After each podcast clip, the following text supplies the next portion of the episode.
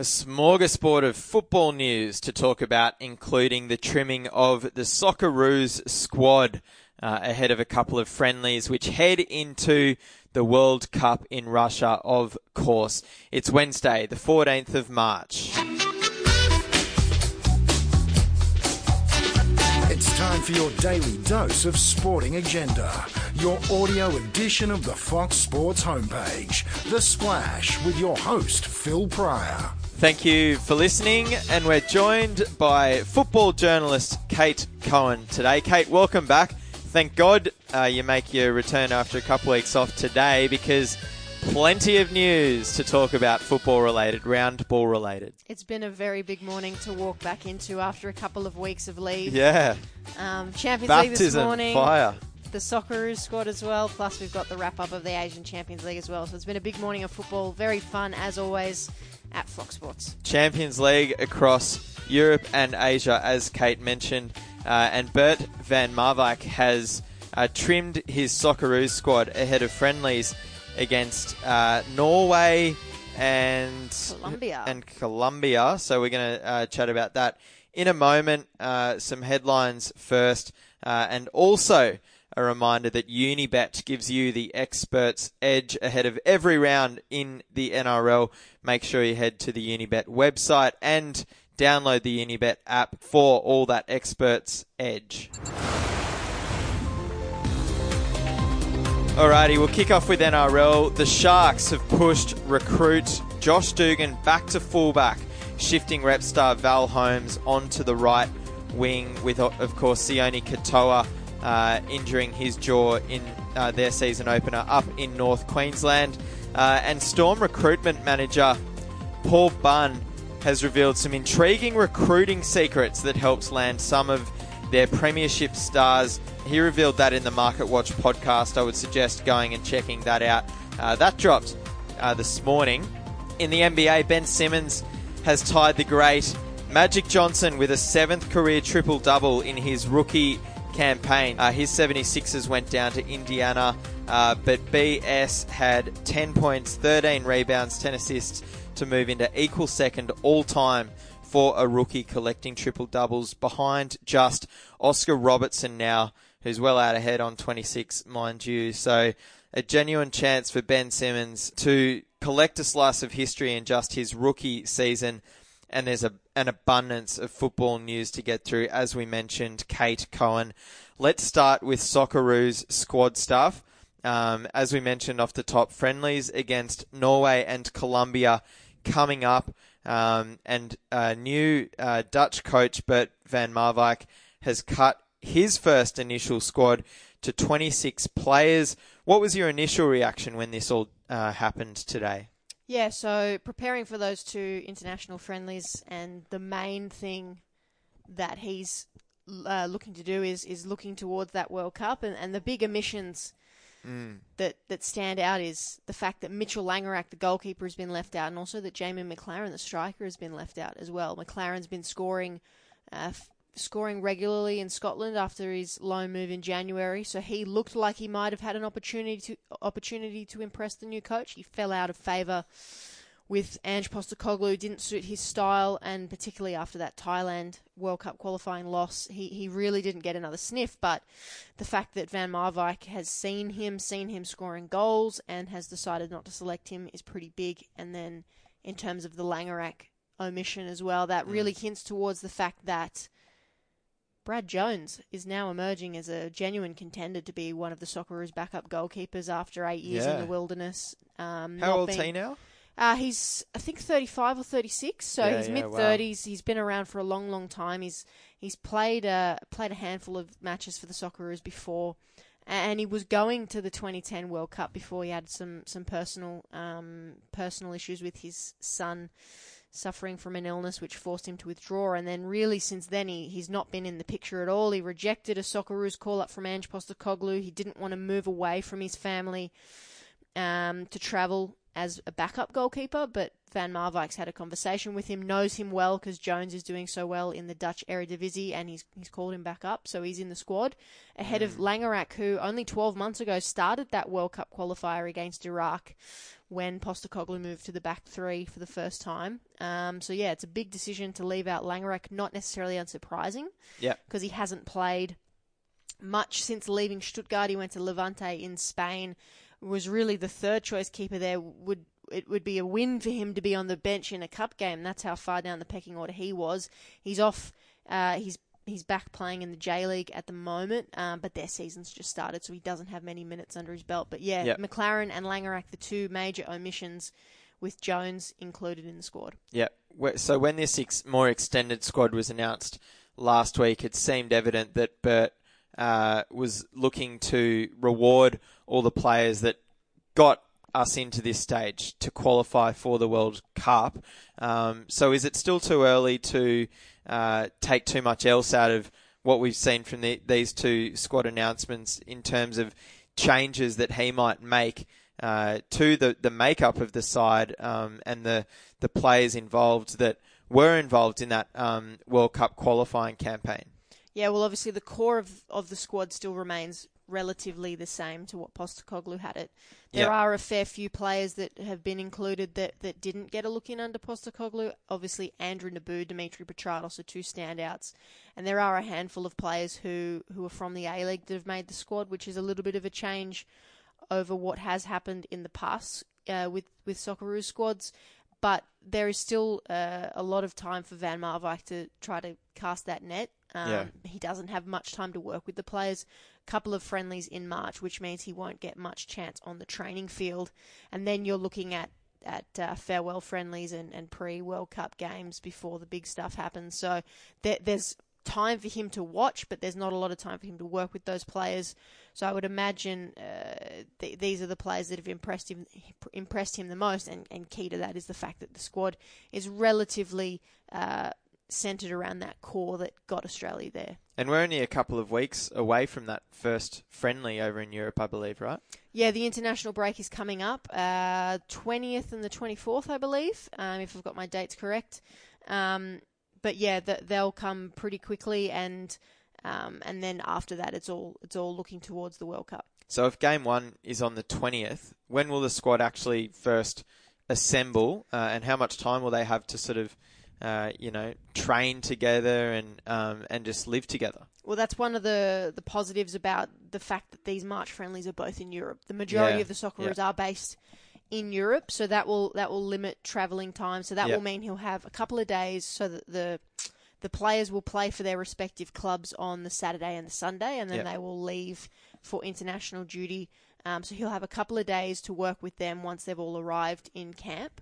But then you're looking at players who will have different levels of fitness depending on whether they played on a Friday, Saturday, or Sunday with their clubs. If they picked up a niggle, he'll have a few training sessions with them, get to know the players, and then it'll be straight into game one with a few days of recovery Yeah, and yeah. preparation for the second game. So there's not a lot of time for him to work with his team. And he did actually mention in his first ever press conference with the Socceroo as Socceroos coach that his preference would be for fewer friendlies and more opportunities on the training field. He feels he can Okay. work the work his magic the best when he's Yeah, there on the training yeah. ground coaching them.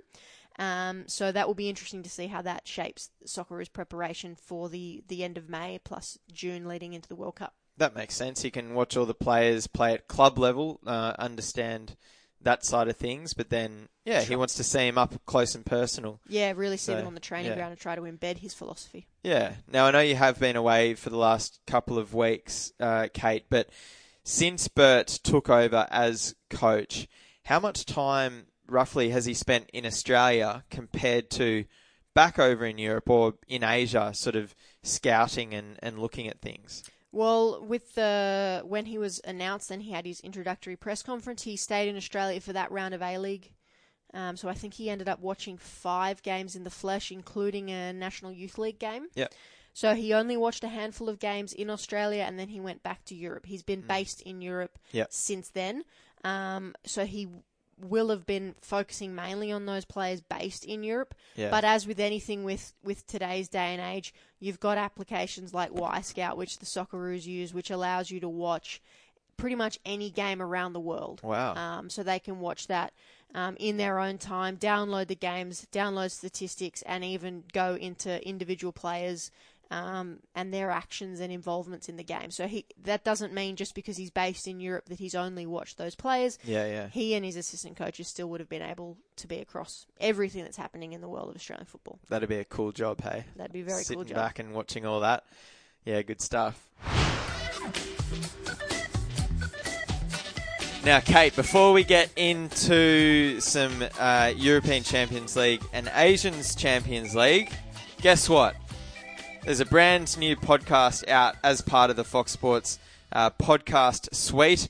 It's a brand new NRL show called Take Me Now. I have seen it all. That's a famous quote uh, by the great NRL caller Warren Smith. Uh, and he's teaming up with Matt Russell and Andrew Voss, reviewing each and every NRL round. We'll be recording that either on a Monday Arvo or a Tuesday morning, whenever we can rustle up the gang uh, together. So make sure everyone out there uh, goes and uh, tunes into that. That's Take Me Now. I have seen it all. Now, Kate, some very interesting European Champions League action from overnight, um, and and some major drama for Manchester United fans. Can you please elaborate? Yes, Manchester United have continued their very, very poor run in knockout phase of the Champions League. It's now four years since they've last won a knockout game. So they're out at the round of 16 stage. They lost to Sevilla at home 2 1. Uh, they went into the second leg with the scores nil all, which kind of favours the team going away from home statistically. About 70% of teams going um, away from home with a nil nil in the first leg have actually caused an upset. So Wow. United didn't have stats on their side, but it was still a pretty comfortable position. Yeah. You would still expect United to progress from that situation.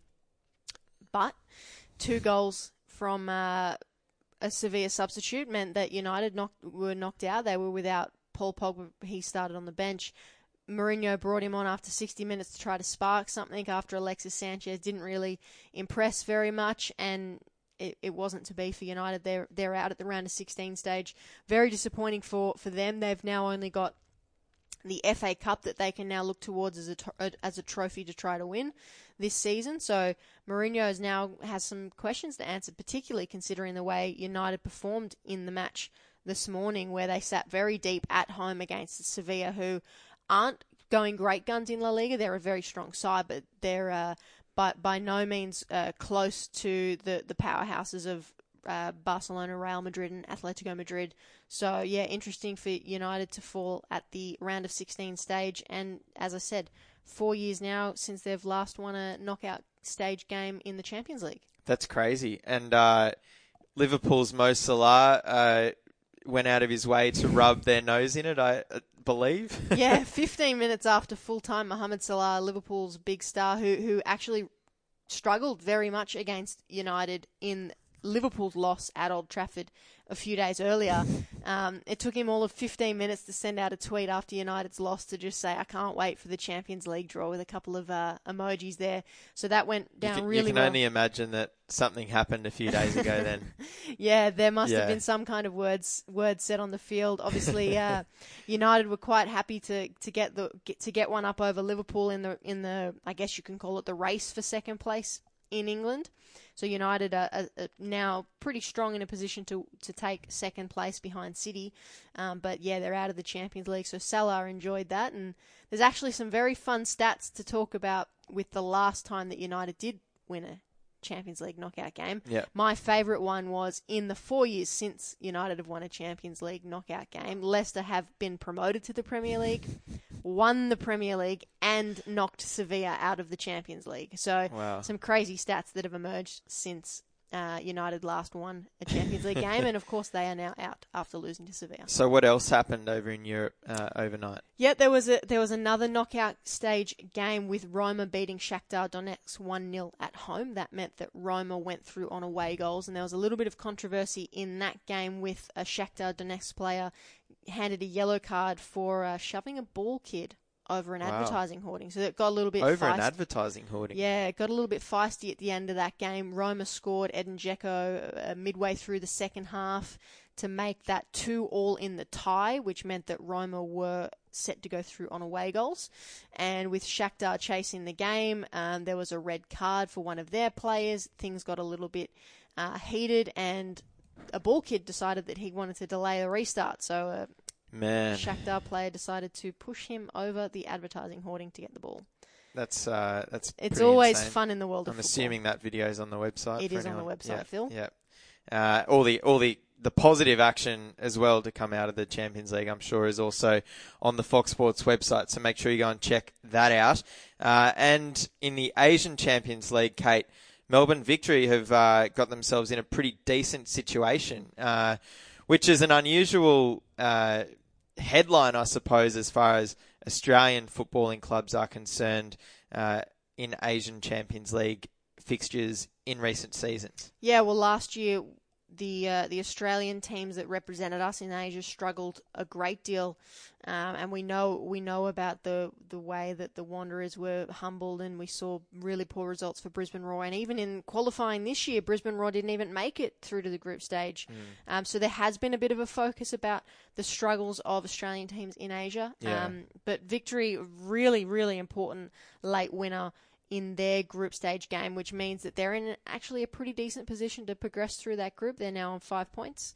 Um, there was obviously a bit of a heated exchange with Besart Berisha when he got substituted with about 20 minutes to go in their game with victory chasing the winner. Yeah, and then you've also got Sydney FC who who aren't in a particularly strong position, unlike Victory. Um, but they picked up their first point of the group on the road in Japan, so that's very Yeah. good. Matt Simon scored for the first time in a couple of years, so that's good for their hopes, particularly as they were without a fair few key players. So Yeah. Graham Arnold was without Milos Ninkovic, Bobo. Um, Michael Zullo and Brandon O'Neill, and then you had Matt Simon pop up with an equaliser to help them get their first point of the group. Well, good to see them compete because I, I know one of the hot topics on the Fox Football podcast on Monday was all about how A League clubs are struggling to compete with the rest of Asia, uh, it being mainly a money issue where our teams are capped. Um, you know, we can't bring in these big superstars, whereas clubs in China and Japan and the like um,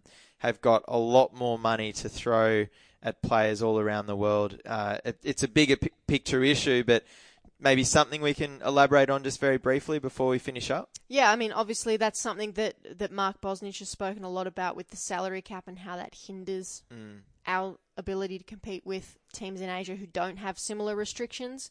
Uh, and then you've also got to contend with the fact that in Australia we haven't yet implemented the three plus one rule. And what that rule is, you can have four foreigners, Yeah. three can be from anywhere, and one from Asia. Yeah, But in yeah. Australia, we don't have that similar rule. And what we've actually seen with A League teams and their foreign recruitment is they actually don't sign Asian players, which means when they play in the Champions League, they actually have to omit one of their foreign players because it's three plus one. Yeah, yeah, yeah. So Sydney FC suffered that where they've uh, left out uh, Jordy Buijs from their Champions League squad. So that's another issue that Australian clubs face. Plus, you've got the issues of things like travel, where it's a 10 hour flight for us to go from, say, Sydney or Melbourne to China or Japan, uh, whereas it's shorter for them to travel from, say, China to South Korea. yeah, yeah. But the A League has helped this year with the addition of a couple of more split rounds, which has helped Victory and Sydney FC, Yeah. meaning that they don't have as much of a fixture congestion. Yeah, but yeah. as always,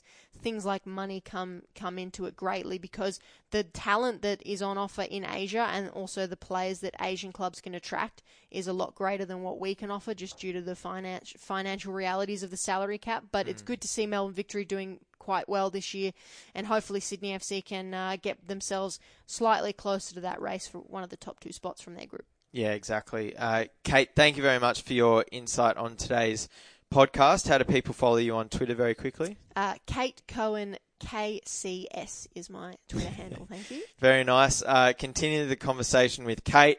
Continue the conversation with myself at Phil underscore Prior. Uh, don't forget to go and check out the Experts Edge at the Unibet website or on the Unibet app. Uh, Kate Cohen, thank you very much for joining today's Splash. And that'll do us on this Wednesday. Make sure you check out all of the football content at the Fox Sports website. That'll do us today. That's a wrap.